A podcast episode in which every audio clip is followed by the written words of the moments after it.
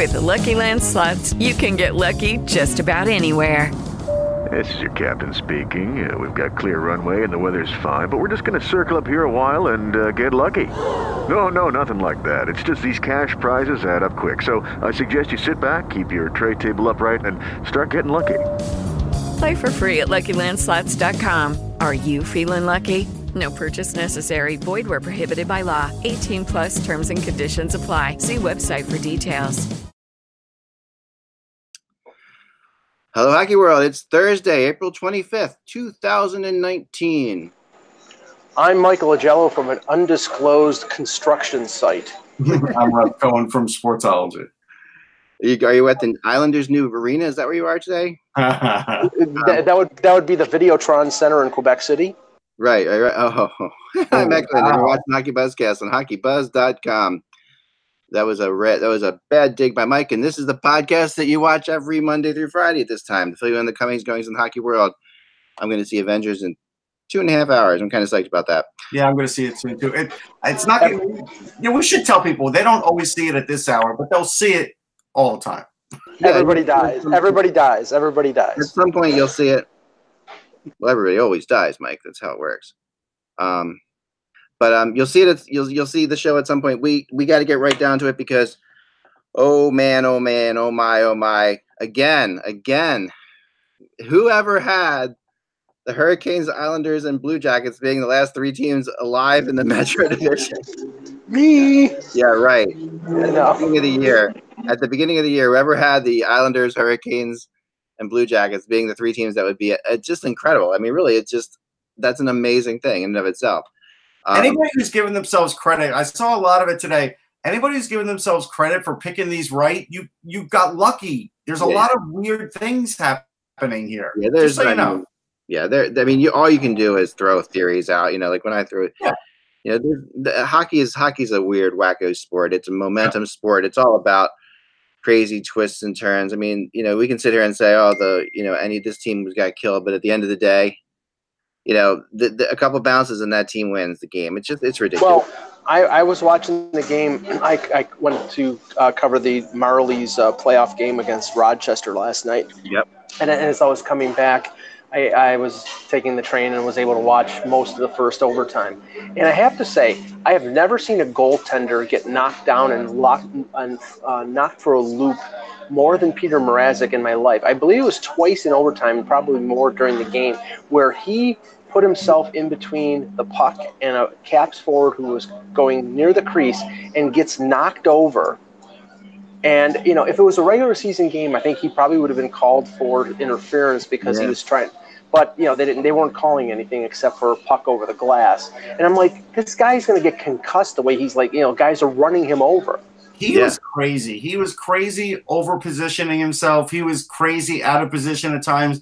End of the day, they won. But I'll tell you, I it looked bad for Carolina early when I texted you guys, but but then something happened. Even after the three one, when it when it got close to being tied, and I saw Justin Williams just laughing on the bench, I yeah. was then worried about the Capitals because yeah. I was like, if they're this loose when the game is this tight boy, I don't know. This is a bad sign for the for the Capitals. And you know what? I think Carolina just outlasted them. I'm not going to call this game like a, a masterpiece because it really wasn't. No, no. Carol, Carolina was the younger of the two teams, yep. and it sh- and it showed in the overtime and in double overtime because they, they they dominated the play except for that that that penalty, the two minute uh, the, the the minor uh, for puck over the glass. But talk about okay, talk about another potential ridiculous call. What about the puck over the glass that wasn't called? Yeah. I mean, oh my God! And they and and they scrummed for like a minute and a half, and then decided again the wrong play, the wrong decision. There's too many calls already. There's just way too many calls for us to all be comfortable with. and and I and I saw a rumor that a couple of the refs won't be on the next round's coat. You know, that's true but whatever. I mean, that doesn't help anybody this round. Like, I mean, that does happen all the time. I mean, that's what the NHL does. They're going to run out of refs for the Stanley Cup if they keep doing that. Yeah, they always have. They, I mean, they, they're eliminated. That's how it goes. The, I know. Refs are they'll, eliminated. They'll, they'll, they'll bring back Wally Harris, Russ. Listen, I don't. Again, people may not know this. I'm going to give my theory on refereeing again. I don't learn all their names. I don't want to know their names. I don't want games to be decided by them. Say hi to the construction guy, Mike. He just made it. and um, I don't want games to be decided by him. And I don't boo referees, and I never did. I just don't, and I don't like to write about them. I don't. Well, talk talk about out of position because um, I was watching the game you know, on, on my computer during the Marlies game, one eye on one game, one eye on the other, and it was three one caps, and Teravainen score, scores late in the second period to make it three to two. Great if you yeah, if you see the tying goal, I think it was Jordan Staal that scored it, the tying goal. Braden Holtby was probably three feet out of position. He had no angle. He left the entire far side of the of the Yeah. of the goal wide open, and there's no explanation for it. I, I you know, so I mean, Braden Holtby struggled last year until the playoffs, and he I, he didn't have a great year this year, but his his lackluster play cost him at a key point in that game. Yeah, I mean, I, I um, yeah, I, you know, with, with Braden Holtby, he is such a competitor that you get the sense that he, as a goalie, felt like his team wasn't working hard enough. So he he kind of shifts into his gear of like, okay, I'm going to do everything I can. I agree with you. He You was I mean? at a different level than his team. He was, and he was trying to like make like either I don't know, either trying to lift his team up, but as a goalie, you can't do that. It's just it, you, you can't. You're gonna you're gonna get caught of. This is the Pekka Rinne disease. Pekka Rinne does that too. It's just like the Yeah. same kind of thing, and and you know, Hope got caught up in it. I think because he he's such a there was an obviously. I mean, when the Capitals only get four shots in the first overtime, you know, and six shots through both of the overtimes. I mean that that's that's insane in a game seven at home. It is insane. How does that happen? Game seven at home, Stanley Cup champions against not like the most crazy defense on the planet in Carolina. Well, I mean, well- they're good, but they're not. You know, this isn't the best defensive team ever. Well, how about how about and I'm just going back to a series that's over with, but how about in Game Six on Easter Sunday in Toronto, uh, with uh, the, the Leafs leading one nothing, they take the lead, and from that point until the end of the second period, they were outshot. I believe it was twenty to two. Yeah. So it is possible, but I No, think but, I mean, I, this- I, this I, is- I, I think Washington game seven. This is the Stanley Cup champion. This is like, and, and it really did. Honestly, look, you know, like we talk about all the time. You're rolling four lines, rolling four lines. The benefit of rolling four lines. This is the first time I really felt as if a team was just spent. Like the Capitals were exhausted. They they they have been chasing the Canes around the ice. They've been running. They've been trying to stay with them because the Canes are a fast team, and the Caps are they have fast players, but not not the entire team. You know, and they looked just exhausted, tired. I mean, they could not get get it get it going again. And I mean, and the the Canes were saying they were tired too at the end of the first overtime, but it's just what They Justin weren't as tired. Their, their legs were better. they had they had way better legs, and you know, and Brind'Amour had them looser. And I also think the stress also like stress plays into exhaustion. Anybody who's ever been in stressed out situations know that the more stressed out you are, the more tired you are. It's just the way it goes. And you know, and the stress now was it was starting to mount on the Caps, like we talked about yesterday. The remembering of some game sevens where they've been in this situation before and they haven't come through started to feel started to like you know raise his head. And what was the deal with Ovechkin's just passing all the time? Like, I mean, he made a great pass to Wilson on the one goal, no question. I think he was trying to be the ultimate team player, and he shouldn't have been.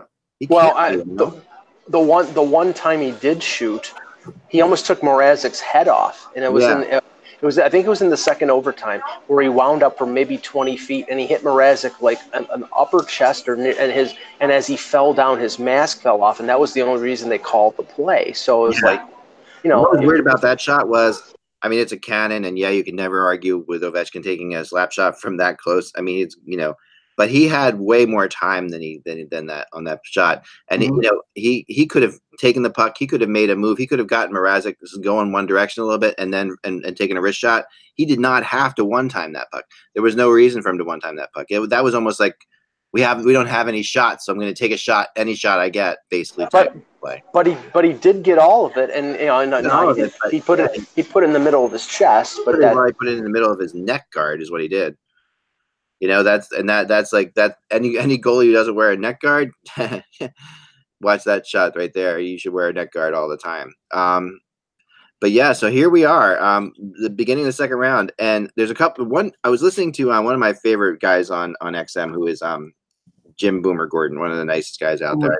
Yeah. I sat with Boomer during the World Cup of Hockey for a bunch of fun, bunch of games. We go back way back to XM's early days when I was there helping them with the station. Boomer's amazing, and Boomer has some great stats. He just did one of these stats. I don't know if anybody heard it, but if, if it bears repeating, um, the stat of how many teams in in the NHL have made the playoffs for for three straight years. And this number will kind of this number will surprise you because it shows. I'm not guessing, so you could just say the answer. Yeah, I'll just say I you, only eleven of the of teams in the NHL have made the playoffs for three straight years, and wow. then how many teams in the NHL have won one round in the playoffs, which is always like the key. Like you always have to make the playoffs for, for good teams. You have to at least win a round. Well, that that that eliminates Toronto. Right. Well, they're the only team that's made the playoffs the last three years that hasn't won a round. Toronto is. Um, but but there are but there are no teams in the NHL that have won one round for three years in a row, at least one round for three years in a row. There's only two teams that have won two rounds. Um, that would be San Jose and Boston. So beyond that have won that have, that have won one round for two years in a row, basically. So I'm just talking about getting to the second round. Boston and San Jose are the only teams that have done it two years in a row. That's nuts. It's nuts. I mean, that's how hard it is to predict these things. So, like like you were saying, Russ, like getting back yeah. to like, these things. What can you do? I mean, when only San Jose and Boston win one round of the playoffs for two for the last two years, I mean that that's that's where we are. The one thing I will say, so now we'll let's shift gears to the second round because we we're short on time today. We're going to try to get the, our predictions in for the games tonight. Um, I did want to say one more thing though, real quick about about the Canes. Yeah, uh, the fact that they've got Sebastian Aho back on track now after not scoring in like twelve games is a pretty yeah. big deal. Yeah. So that's that's something we're going forward that makes him a lot more dangerous. I'll say, I'll say it's a big deal. He reminds me so much of um, he's like the perfect Finn. You know what I mean? Like he is such a yeah. He is, he is such a Finn. Like he is such a combination of like I mean, he's not Selanne, but he's got moments where he's Selanne. Like. No, but he has moments where he's that. He's he's got moments where he, he's the speed is is like that. He's got moments where the shot reminds you of somebody he's, else. He's uh, he's got he's got a little Saku Koivu. That's what I was gonna say too. I think Saku yeah. he's got a little Sami Kapanen in him. Yeah, he's like an amalgamation of all of them. Of all of those those, those like you know stocky short fins that are really that have got a lot of speed, you know, and and that can do a lot. He can do it all, and it's it's just it is rare it's a rare occurrence, and, and he's just all of that. I mean, I remember always being amazed by him, and I remember one thing that always stuck with me was I was I forget who it was I was sitting with at the World Cup of hockey when Laine and Aho were playing in the in the in, you know for Finland, and someone yeah. told me that you know flat out Aho was going to be the better player in the NHL. At that point, Laine was remember this he had just been you know drafted second. Yeah, yeah, yeah. He had all the all the big deal to sit there and this guy say it. You know, he was like, but he was convinced. He's like, yeah, Aho's the better player. He's going to be Laine's great, but Aho's going to be amazing. So it's coming a little bit to fruition. Um, I would never have said that, but I was always very high on the kid. Yeah. Now, even though he lost last night, and this is the debate we can have later on. I heard one a really fun debate to have is who is better right now, Sidney Crosby or Alex Ovechkin. We've had this debate a lot lately, but you know, I still don't think it's debatable. You still think it's it's Sid? It's Sidney Crosby. It's really, yeah. really not debatable. Look at the team around Ovechkin. Look yeah. at the team around Sidney Crosby. Okay. Will the Penguins even make the playoffs without Sidney Crosby? No way. Right. Yeah, and, and and and I'm sorry, but it has to be pointed out. You know, Connor McDavid may have ascended past Sidney Crosby as the best center in the league, and that means and that means the best forward in the league. No matter what Alex Ovechkin does, he's a winger he's limited in yeah. terms of his effectiveness because he's a winger. Now he's an unbelievable scorer, but centers rule this league. Yeah, yeah. Um, all right, so let's move on now to the second round. Um, and starting tonight, we teased this a little bit yesterday, but let's start with Columbus and Boston. Um, there, the interesting thing about the, the Eastern Conference is you have two teams that swept, right? You've got the Islanders and you've got Columbus. Uh, two teams that no one really said, or ex- obviously no one expected Columbus to even win. No, no one expected the Islanders to sweep the Penguins, not even when most people had the Penguins winning that series as well. So you sit back and and those two teams have been off for a very long time.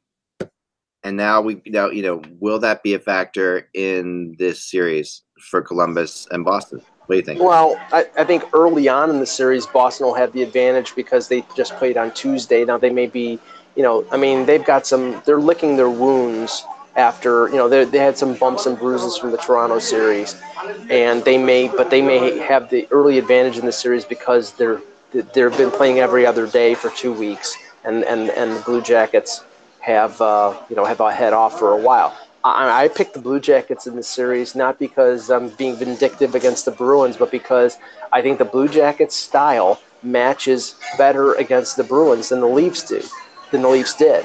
It, Oh, it. Boston at times and had the ability to push the Leafs around. They didn't do it all series, but they did it when they needed to do it. They sent the message, and it was you know they, they could play the skill game and they could play the uh, the physical game.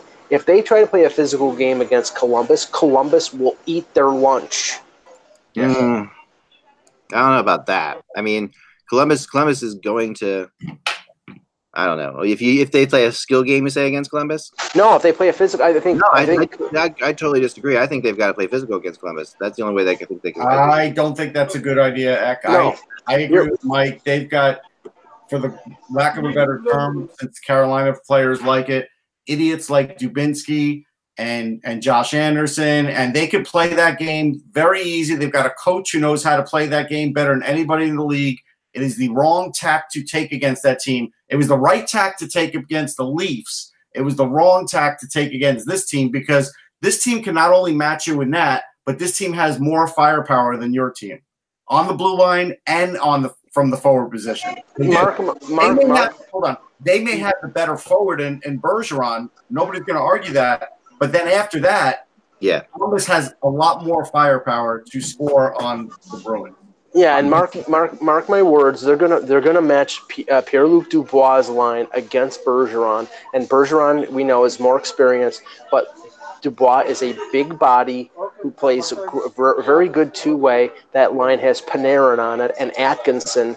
Atkinson is is just as snipey and dirty as Marchand. So they can. They, I'm not saying it's as good a line because that, I think that's the best line in hockey: Bergeron, Marchand, and Pastrnak. But they but they will give them a run for their money, and I think you know, with, with Krejci, a wounded Jake DeBrusk on the second line, I, I don't think, you know, they, again, Bruins matched up better against the Leafs because they, you know they could outwork those third and fourth lines. They're not going to outwork a Tortorella team. They're, Tortorella is going to whip them into a frenzy. Guys like Boone Jenner and and Dubinsky are going to try to run guys like McAvoy and and Torrey Krug and and Grzelcyk through the end boards. yeah. You see, I think I'm kind of with you. I think I think the problem on this in this series for Boston is the Blue Jackets forecheck. Like that's the bottom, and that that that was you know if the Blue Jackets forechecked, I would say that I would say Tampa's got a better defense than Boston.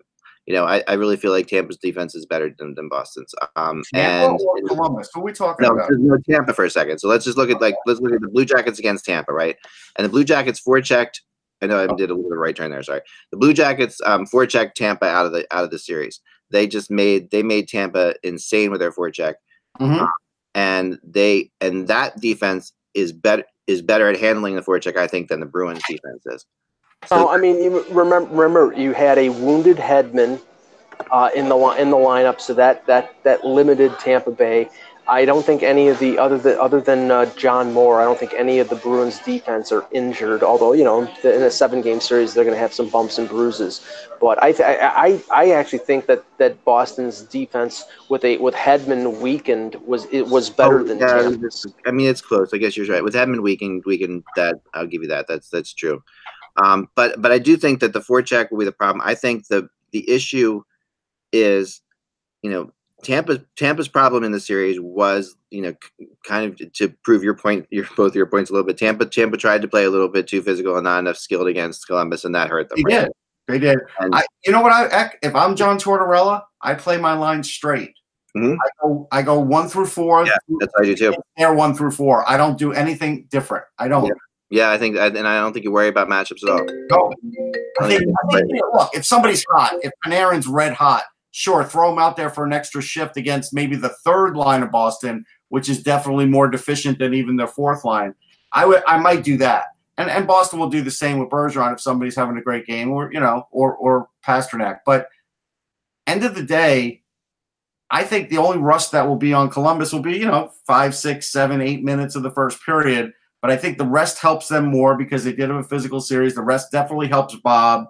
and and Bob got past the hurdle. And so Yeah. right now, and look, you know what the great thing about this whole round is, with the exception of Boston and San Jose, none of the teams Yeah. and none of these trolls online can say that nobody gave these teams a chance because nobody gave any of them a chance. No, So move on. no, you're right. I mean, Boston, San Jose, like I just said, the only team that's won first round two years in a row. Yeah. I mean, so none of these teams won a, have won a, won a first round last year, obviously. Yeah. And you know, here they are. So We you're right. wanna hear it. I mean, it's it's awesome, and and and for that for that exact. Is it awesome? I mean, this is what Bettman wanted. He wanted total parity. We've seen total parity in in the NFL as well. Total parity is good, but I don't know if total parity over time is good. Well, somebody so, somebody remarked this morning on on one of the Toronto radio stations as I was coming into town was was that uh, this is not great news for the NHL in terms of ratings for the simple No. fact that no, these are all smaller markets, most or at least most of them are. You have all upsets: Crosby, Ovechkin, you know, Matthews, Yeah, Tavares. everyone's all those guys are out.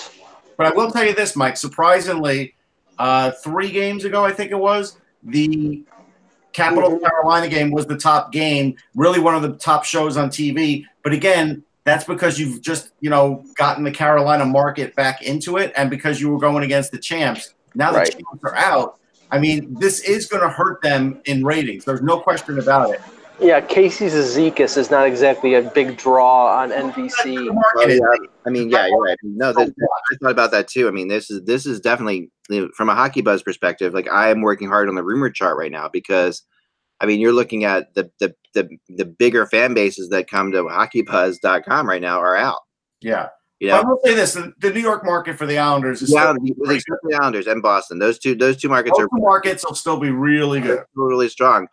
But out west, you know, all those markets. I mean, the Blues are a pretty good, are a strong market too, but not, you know, for hockey buzz, not as strong as as like as like some of the others that got knocked Yeah. out. So I think that it's fascinating on the level of like seeing new teams do do it. And the other thing that's kind of interesting about it is in the past, first rounds are where the upsets happen, and then after that, things tend to settle into really kind of more what should happen. I don't know. This is a weird year. I can't. Now, even roll but back. now, I mean, you got with with Carolina and the Islanders, like, you know, who what who's to say, you know?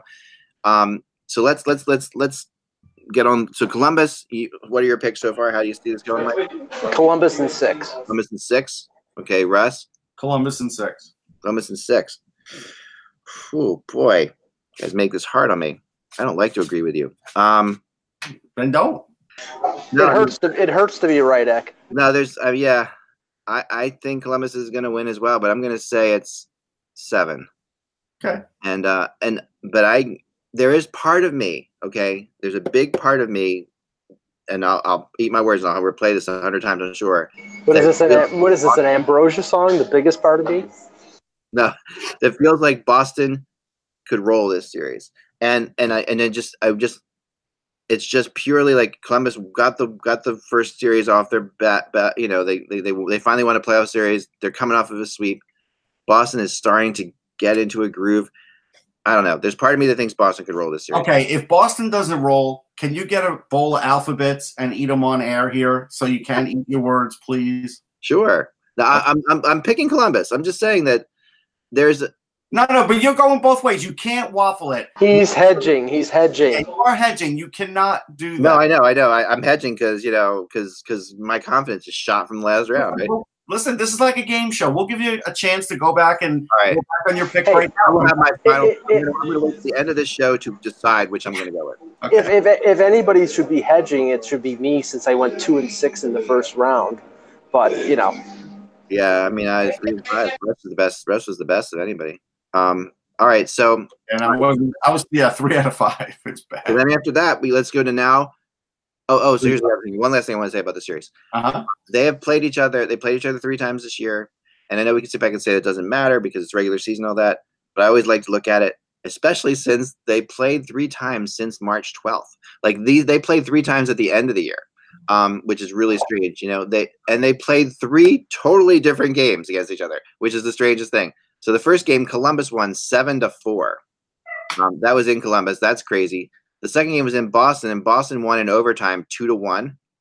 and then the third game was was just April second. So we're talking about not very long ago at all. Um, Boston won, six to two.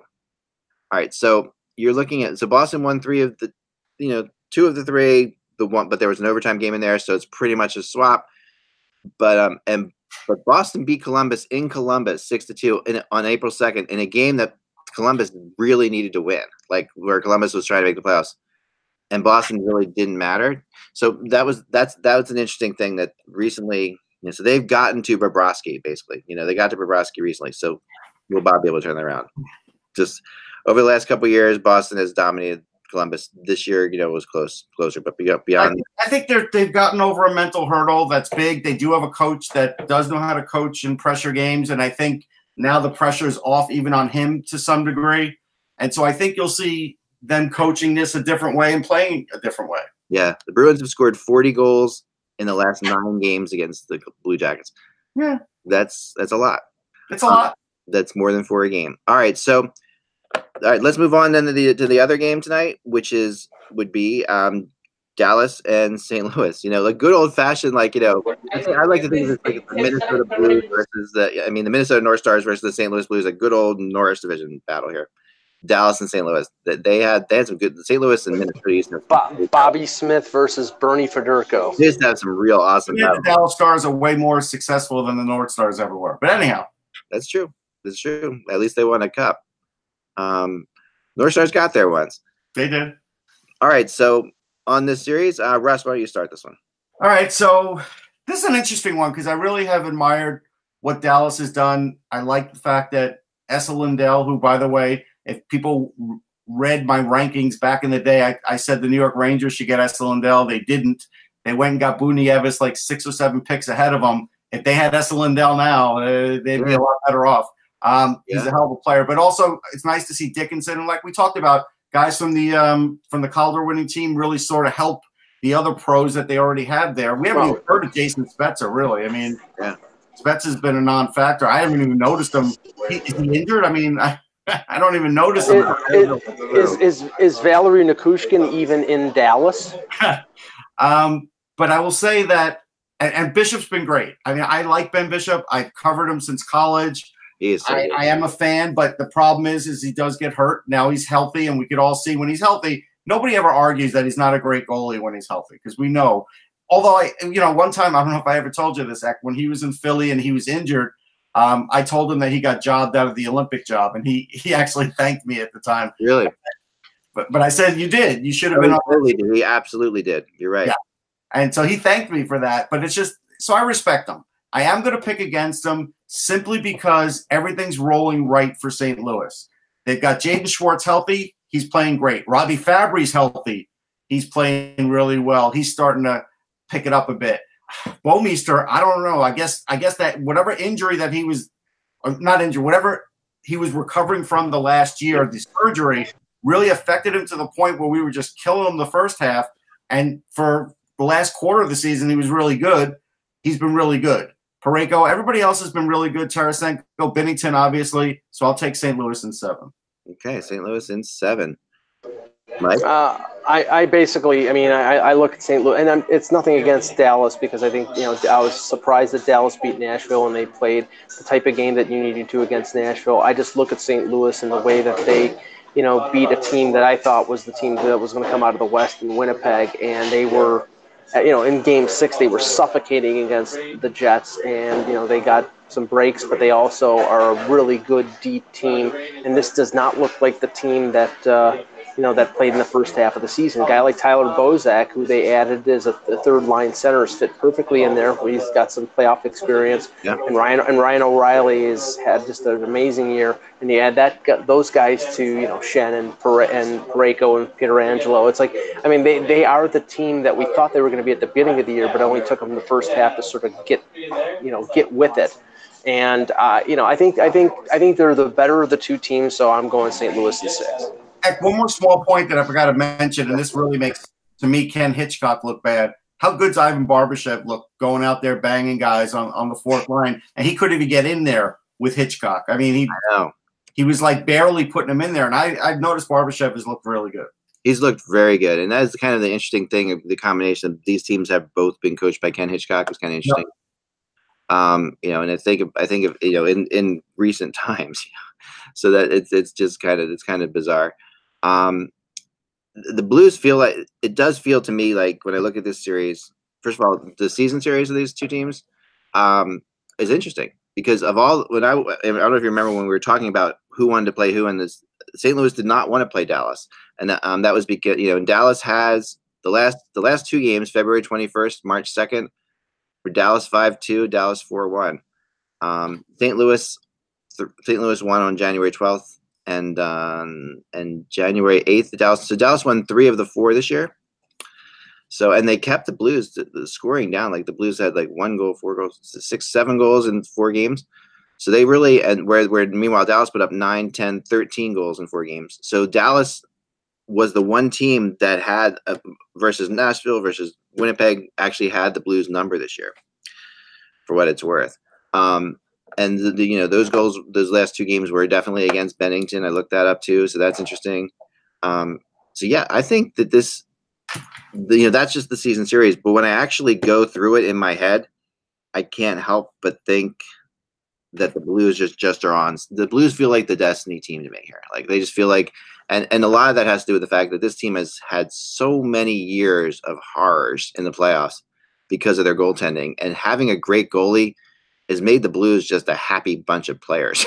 really, I mean, it's just it's made all the difference. It's just it's so. I mean, it's just it's just, and we saw it in Philly when Carter Hart first came here too. That it yeah. just changes things. It changes everything, and it and you know, and the Blues were there were better Blues teams that were in the playoffs, you know, than this Blues team. But this Blues team just has uh, a talent wise. I mean, but this Blues team just has something because they have the confidence that they're not going to get beaten by themselves. You know, they're not going to get beaten by their own goalie, which is you know something that like the Maple Leafs didn't have in Game Seven. So I'm um, just throwing it out there quickly. But um, sorry, sorry, Mike.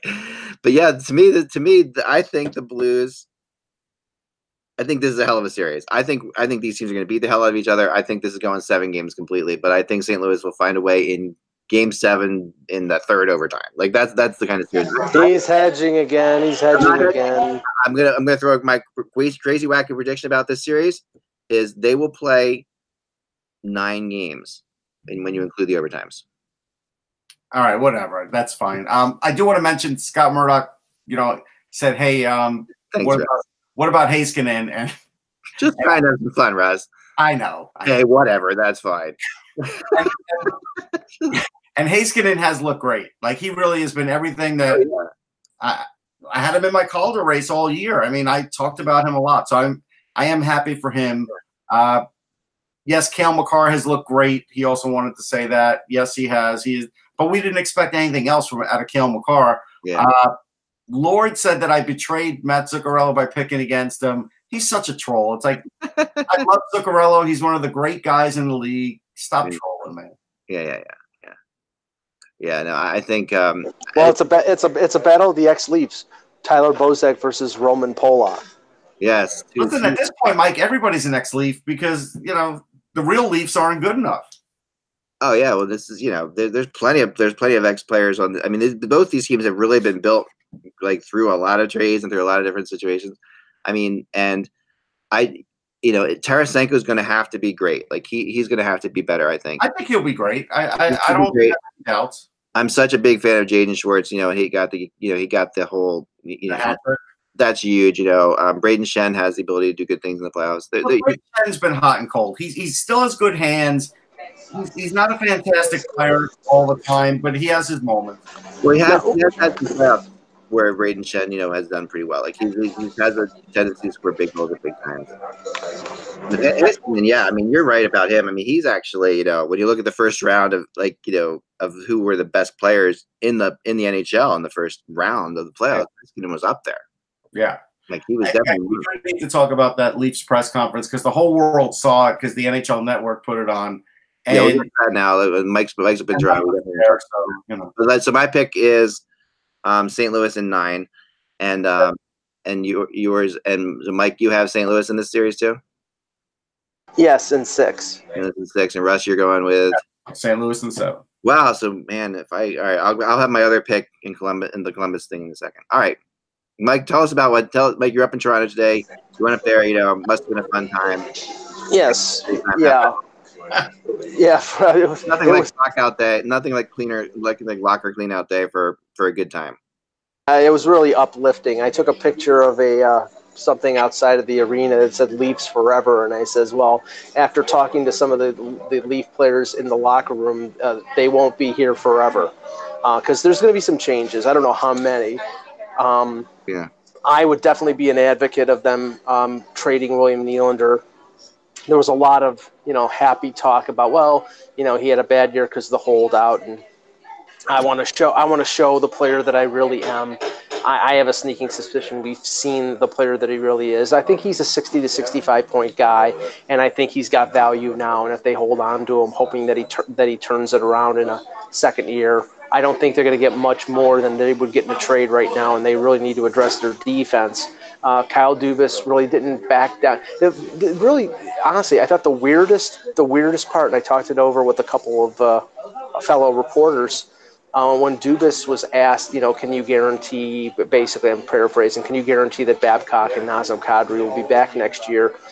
And he says, well, nothing is certain. And he talked about himself and how Brendan Shanahan will review, um, you know, his job, and then that would go according to. He didn't answer the question. It's like, okay, it's very simple. Either you say that Babcock's going to be back, or you're not, you know. And I'm not saying. I'm, I'm, like, I will say this. I will say this, Mike, and then you can continue. Right.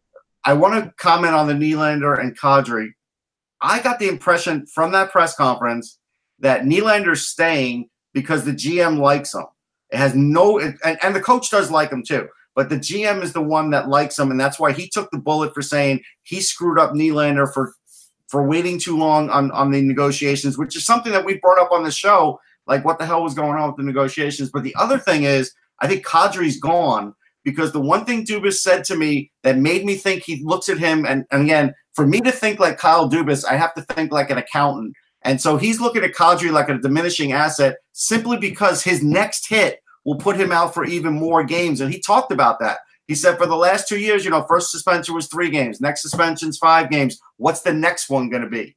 And and even Babcock, who didn't want to badmouth anybody, and I thought he was very disingenuous, Mike Babcock. He he put on a puppet show. It was awful, but awful. it was awful. But I will tell you this: Babcock not only didn't back Kadri, but he basically acted like, you know what? Yeah, I got a problem with the way he did it, even though he was sticking up for his teammates. So that was interesting. Yeah, yeah, and- I- I think there'll be some recriminations continuing throughout the summer until they make some decision. I'm not so sure because honestly, the center depth of the say of the of the Leafs organization after Tavares and Marner is practically non-existent. Freddie Gauthier is not an NHLer, and I was at the Marlies game last night, and they don't have many center prospects. So unless you Trade for one though, Mike. well, I would like unless unless you're trading Kadri for another center. Right. And, and this is the other thing. You're talking about a team that right now is is going to be in, in salary cap struggle during the summer. And after t- after being in the scrum with Patrick Marleau, Patrick Marleau's not retiring. At least he, you know, he said, I, you know, I want to come back. I want to do this. I want to do that. He's he wasn't retiring. well, well no, I, well, Russ, Russ, based on well, he's got a no move clause. So uh, it, honestly, if he does, if, if you know, if he Can't do anything with him. Right. If, if he wants to stay, you know, he probably would only waive his no move clause for one place, San Jose, and I don't think San Jose is going to want him. So, the move clause to go back to San Jose. right. But other than that, I don't think he's going anywhere. He, you know, and I don't think they're going to force him because who are his two closest teammates? Matthews and Marner. They're like his sons. They've, you know, they've he's like sort of adopted them and and taken him. Taking them under his wing, so they're not going to push Patrick Marleau out the door. And if that's the case, then you have to get rid of either Nylander or a combination of Connor Brown and Nazem Kadri to to clear space to, to re-sign Marner and to be able to make other moves. And honestly, I think you get more because they have to get a defenseman one way or the other. You get more if you're trading Nylander. Yeah, You're not getting that, Mike. They're actually this time they're looking at Kadri like, you know what? We can't be in this position again. He screwed us this year. Every year we're telling him to calm down, and every Right. year the same thing happens. I think Kadri did them such a favor. It's unbelievable. I mean, it really Well, I think they're tired of his act. That's Well, he did them a favor because they were they were being put in a position like you know the big thing I've heard is Matthews doesn't want Nylander gone, right? And that and that's like that that is a that's a big issue with you know when you have your star player. But the other thing that that this that Shanahan and Babcock and this whole group have shown from the beginning is an is they went as far away from Brian Burke as they could, and that they will do whatever people think they should do. And I, I just so they Kadri Kadri is going to be moved um, because team it makes sense because it's not it's not it's not you know crazy to move Kadri. It's not going to be controversial to move Kadri. Ever they they're if if it doesn't work out, they can say, well, of course we, we had to move him, and you know I, it makes me crazy that they don't take chances. This team ever. Um, this this and and that they, and that they just that like you said, Babcock's press conferences are oh god just horrible. It's gotten really bad. I mean, he wouldn't take responsibility for anything. The GM took responsibility, which is what GM should do. Yeah. But the coach has got to take some responsibility. How is that? It's Babcock versus Dubas. Dubas is this young kid who handles himself so much better than than Babcock, who is like Babcock is just so believes his own press clippings at this point. Bab, Bab, Babcock, Babcock, like sort of like he says, well, there are 23 coaches out there right now that are in the same, or 22 coaches that are in the same position that I am, being meaning they're not in the playoffs. And it's like, No, okay, They but, you're, you're- but, but, you, but none of them are being paid six and a half million dollars Exactly. to friggin' win. You're right. I mean, that's why you're. I'm sorry to jump on you, but that's exactly right. There, there, there aren't 22 other coaches. You know what this smacks of? I'll tell you what this smacks of, Eck. Honestly, if Kyle Dubas were to pick a coach, he wouldn't have picked Mike Babcock. Meaning he inherited Mike Babcock. And Mike Babcock is a Lou kind of guy. Lou picked him, and now he stayed behind, and he doesn't. Well, I mean, Lou- Lou didn't, no, Lou didn't know. Lou was not there. Lou, it, it, it was Shanahan that picked All him. right, so Shanahan picked him. Shanahan, but it was, it was, it was again, it was what everybody wanted them to do. Right.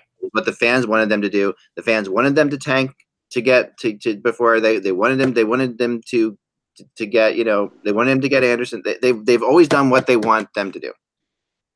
I will say this though, and Mike, you could tell me what you thought the feeling was. My feeling was after this press conference that the Leafs were like, "Hey, we appreciate the media and the fans, but we don't really care what you think because we're going to go back in our little bubble here and we're going to make decisions that we think are right, and it doesn't matter what you think."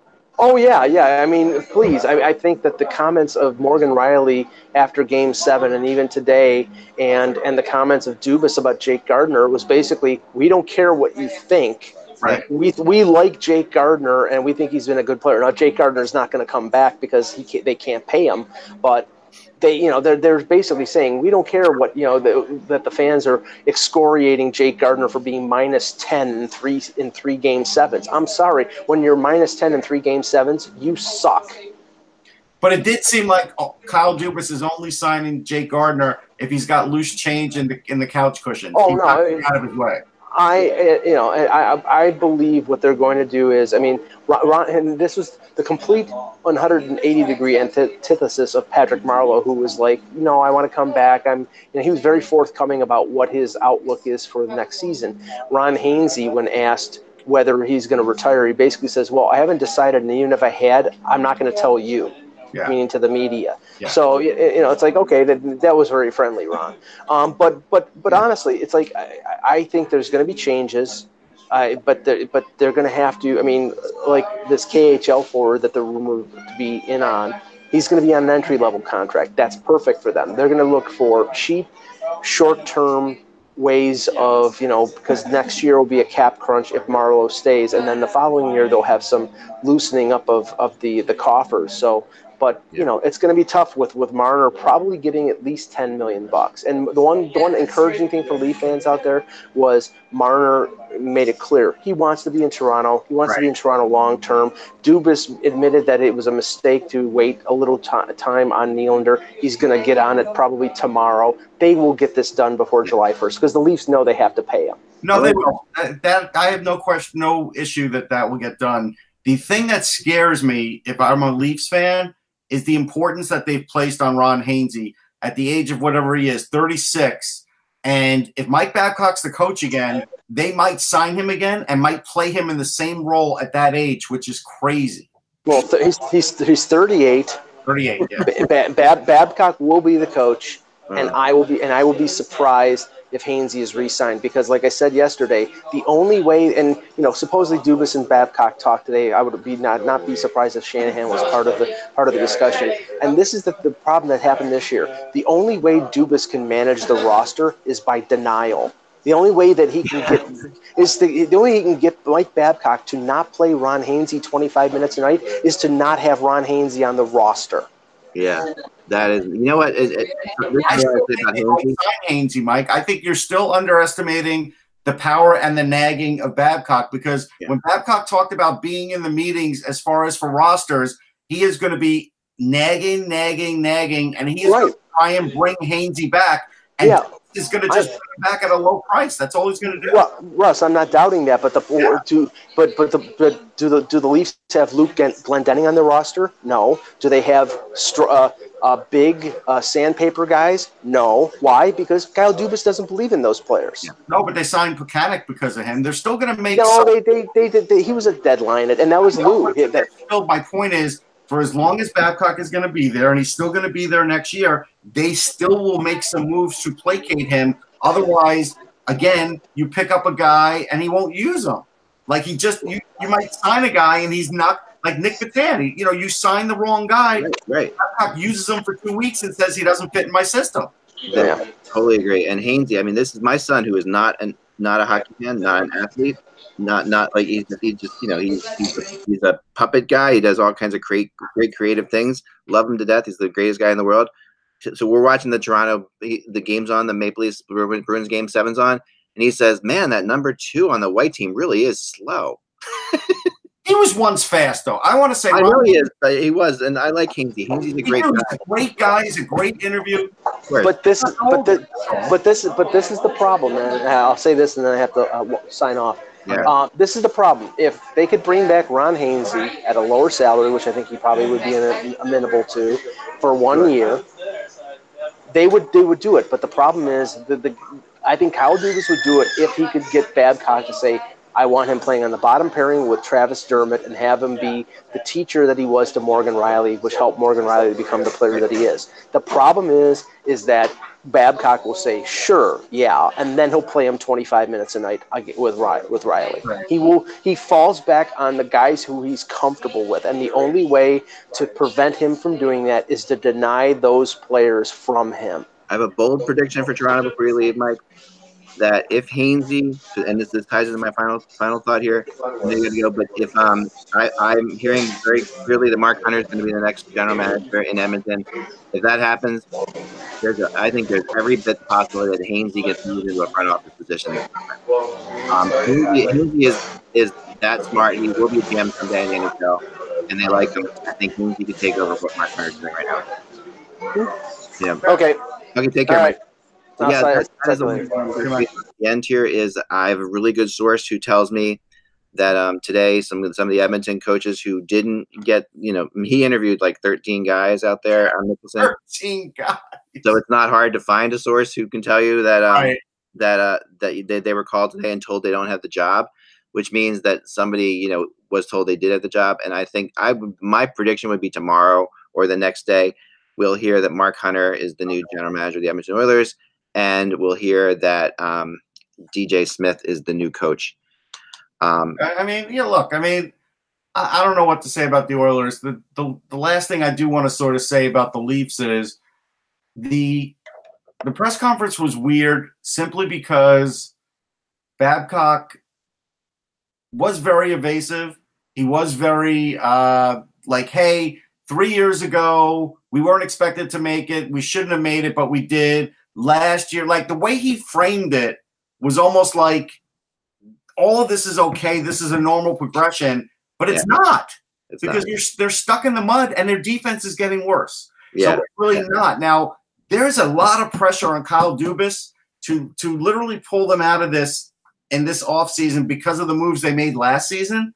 It's not going to be easy. I mean, he did get Jake Muzzin there. That was a hell of a trade. great trade, and it was a it was something reasonable that they could handle. I mean, You can't make Marner, like that all the time. there. I mean, Marner can sit there and say he wants to be a Maple Leaf, but they are going to gonna have to pay him a ton to do that because someone will. It's offer going to him. be 10, 10 and a half million a year. yeah, someone will someone will pay him that if they don't. So it, it's the bottom line is, and Marner, you know, wasn't wasn't that great in in in this playoffs for sure. He definitely looked out of it at times. I thought, but he's a great player. I, I don't I I I don't know where to put Marner in terms of you know he's definitely people. Some people say he's as good as Auston Matthews. He's just not as good as Auston Matthews. No, he's not, but he's close. I mean, he is close. he's, he's competitive. He's up there for sure. You know, I think it's again. I think it's like trying to figure out. I don't know who's better, like Mike Gartner and Teemu Selanne. Like they're both great in different ways. Yeah, you know? they're very different. I agree. So um, so DJ Smith, I was DJ Smith would, could will be Edmonton's new coach. I was told um, that that seems like that's a that's a given now. Um, you know, the person I talked to said put an E five on it. You know, that's that's a big thing for me, as you guys know. So I didn't I didn't do that yet because that means that it's done, and that you know that's not a rumor to me. So I I don't have I only have it from one source, so I can't say. But this is a very good source who is very close to the situation. Um, I was also told that um, McCrimmon um, will not does not want the Edmonton job, and therefore you know that that he that he basically bowed out of it, and that he also does not want the Seattle job, which is interesting because I kind of thought McCrimmon would end up in Seattle. I told you he probably has his eye on a dream job. In a good spot, and so why give that up? You know, somebody did ask in the chat room, you know, who's going to win this battle, Mike Babcock or Kyle Dubas? It's very easy. Kyle Dubas will win the battle. It's not Yeah. even close. Yeah, no, he will because really, there's no. It logically ends up working that way. Also, you Yeah. know, it's not even a matter of like who has more power. You know, because maybe you could argue that Babcock might have more power actually because they gave him so much money and all this stuff. But at the end of the day, there's no logical way that Babcock can win that battle. No, no, and he's not going to. And I think Dubas is doing a good job. And I think he actually came off really good in that press conference, and Babcock came off really bad. And I think just what frustrated Leaf fans is they still don't know why Mike Babcock didn't play Auston Matthews a lot of minutes in, in the final game. He wouldn't answer it. There were things he wouldn't answer. And actually, at the end of the season like that, that's when you should answer that. That's when you should answer that. And it's a very easy answer. I mean, it's he could just say because that's what I do, and then people could rip him for that. But at least it would be an answer. He didn't even give an answer. yeah. Uh, that and, and I'll give Dubas credit. I mean, of any of all the interesting, you know, you never hear anything interesting coming out of Shanahan. You never hear anything interesting coming out of Babcock. Um, at least Dubas, you know, comes out will come out and say, you know, we're going to actually sign something. You know, we're going to actually, you know, we're we're like last year he came out and said we're definitely going to sign Nylander, Marner. Dubas, Dubas will put himself on the line once in a while. He did with this too. You know what Dubas said? The one thing that made my ears pe- perk up was he he did what a good GM does. He because he's out of the playoffs now. He talked about the draft. He said, you know, we've had these high draft picks, and you have to kill it on those. And I've always told the staff, and he never talked about what he ever tells the staff. I always told the staff, you pick high, you have to kill that. It's obvious. But when you're picking lower in the first round or even just in the second round because you've traded a pick, then you got to try and make some hay. And so that's, you know, so that was something where I was like, all right, they did reveal a little strategy. And then he did say, hey, the Marlies are still playing and those prospects are still important. So it did give Leaf fans an idea that a couple of those guys have a real chance of making the team next year, which they have to if they're going to pay Marner, right? So they're obviously they're going to have to advance some players. Yeah, yeah, they're gonna have to. Um, before we get out of here, um, some people in the chat room asking Take who is. Make your pick. oh, I will. I'm not there yet. We're not at the All right, end. all Who is DJ Smith? Someone asked in the, in the chat room, and it's an interesting question because you know you might not know who DJ Smith is, um, because he's not you know a common name. But Right. um, the funny thing, so I went on Wikipedia, and this is the fu- Wikipedia is hilarious. So is. um, because this is how it leads off with Smith. Smith played in the 1991 Quebec International Pee Wee Hockey Tournament Wow. with a minor ice hockey team from Windsor, Ontario. He later played 45 games in the NHL. like, what's more? wow. So that was more important than that's it. There's more important played in the. In, I mean, a lot of it. That's an incredible tournament. I know that's an unbelievable tournament, and but you know, it's not like the you know. He did. It's not like he he was like the all star of that tournament. He won that tournament. He was like, there's nothing. He just played in it. you know what it is. It's an open source thing, right? So it's the writer's fault, whoever wrote that, and, he, and the writer must be from Quebec or someplace like that, Right, you just who put Windsor. more importance on that than the NHL. Right. Probably Windsor. I would bet because it's like the International Pee Wee Hockey Tournament with a minor ice hockey team from Windsor. Oh, it's somebody from Windsor. Yeah. That's somebody from Windsor. It's probably Mark Spazzeri who used to write for us.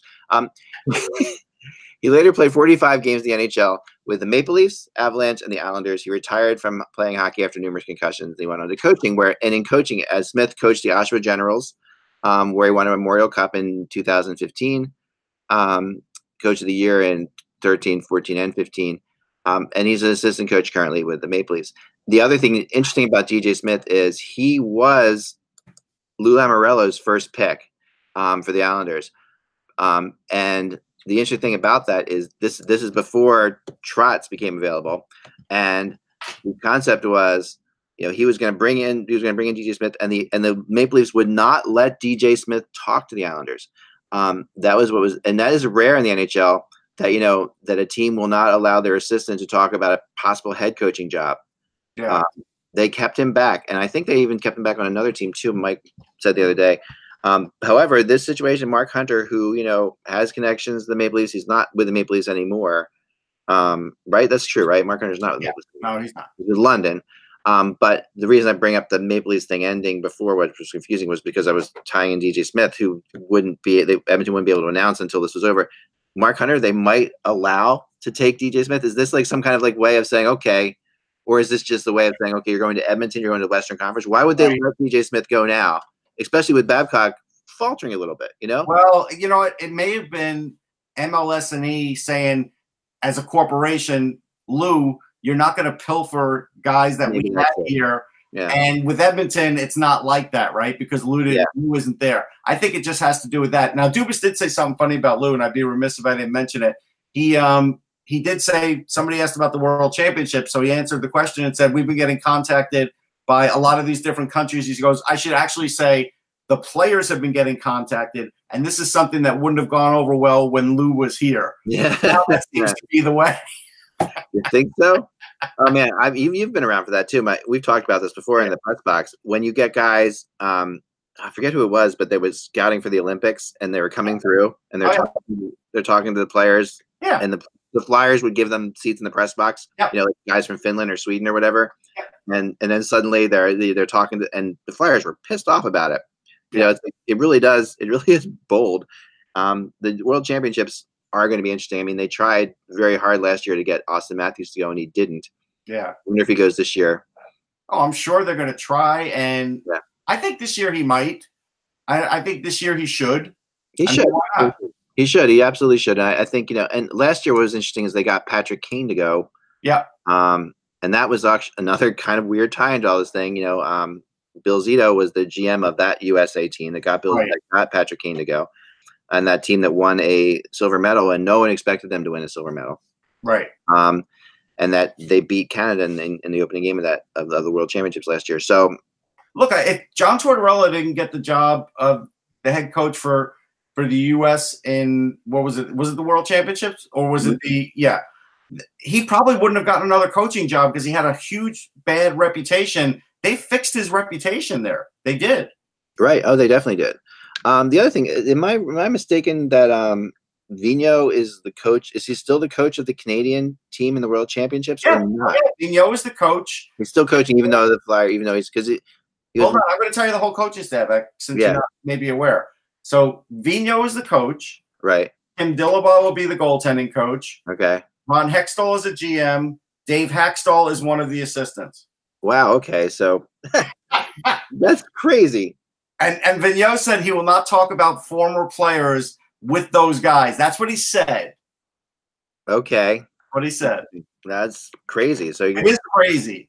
so you got like the Flyers past and present, Yeah. future, all in that situation, Yeah, yeah, because Carter Hart's on the team already. Couturier's on the team. right? They asked Giroux. Giroux didn't answer yet. So yeah. I wonder if he goes. He probably will. I don't know. He just had a kid, right? Someone said. That's true. He did just have a kid. Yeah, maybe he won't. But So he's he really- Yeah, and he actually is a little. I think is still a little pissed off at Canada for the Olympics a couple years ago. So he Could might. Not, he might not. Um, but Couturier, Couturier will be. a year. switch. Over. Vigneault did try and smooth it over with him.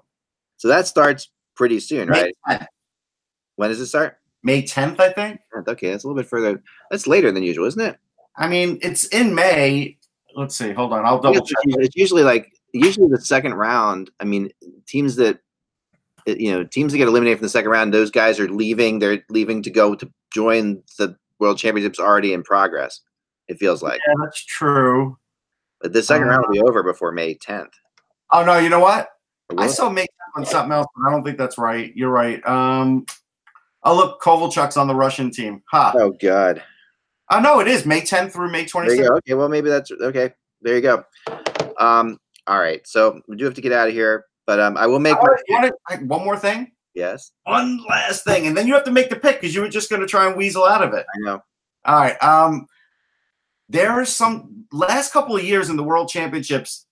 There's been a reason to watch, and that's because there's been more players breaking into the NHL from there, and even some prospects Yeah. that have had chances to play there. Then all of a sudden, their team elevates them. Philipp Kurashev's going to play for Switzerland. He's a kid that the Blackhawks took. He's very talented, but he had a real weird minor hockey career where he bounced around. Okay. Watch that kid; he could play. Oh wow, that'd be fun. I like. I enjoy the World Championships. I really do. And I mean, I watched some of it. I do. I, I've been told that it's an incredibly fun thing to cover. Like the one of the years I do would like to cover it. I've I do want to cover it too. All right, make your pick. All right, my pick.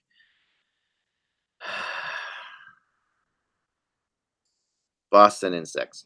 Okay. There you go.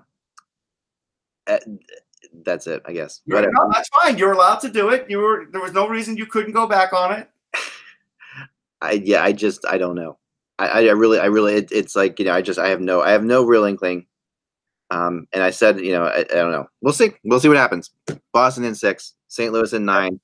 We'll be back tomorrow. Talk about the other two game, other two series for sure. Um, remember, without the buzz, it is just hockey. Have a nice night. Enjoy the games. Hello, it is Ryan, and we could all use an extra bright spot in our day, couldn't we? Just to make up for things like sitting in traffic, doing the dishes, counting your steps, you know, all the mundane stuff. That is why I'm such a big fan of Chumba Casino. Chumba Casino has all your favorite social casino style games that you can play for free anytime, anywhere with daily bonuses. That should brighten your day a little. Actually, a lot. So sign up now at chumbacasino.com. That's chumbacasino.com. No purchase necessary. Group. Void were prohibited by law. See terms and conditions. 18 plus.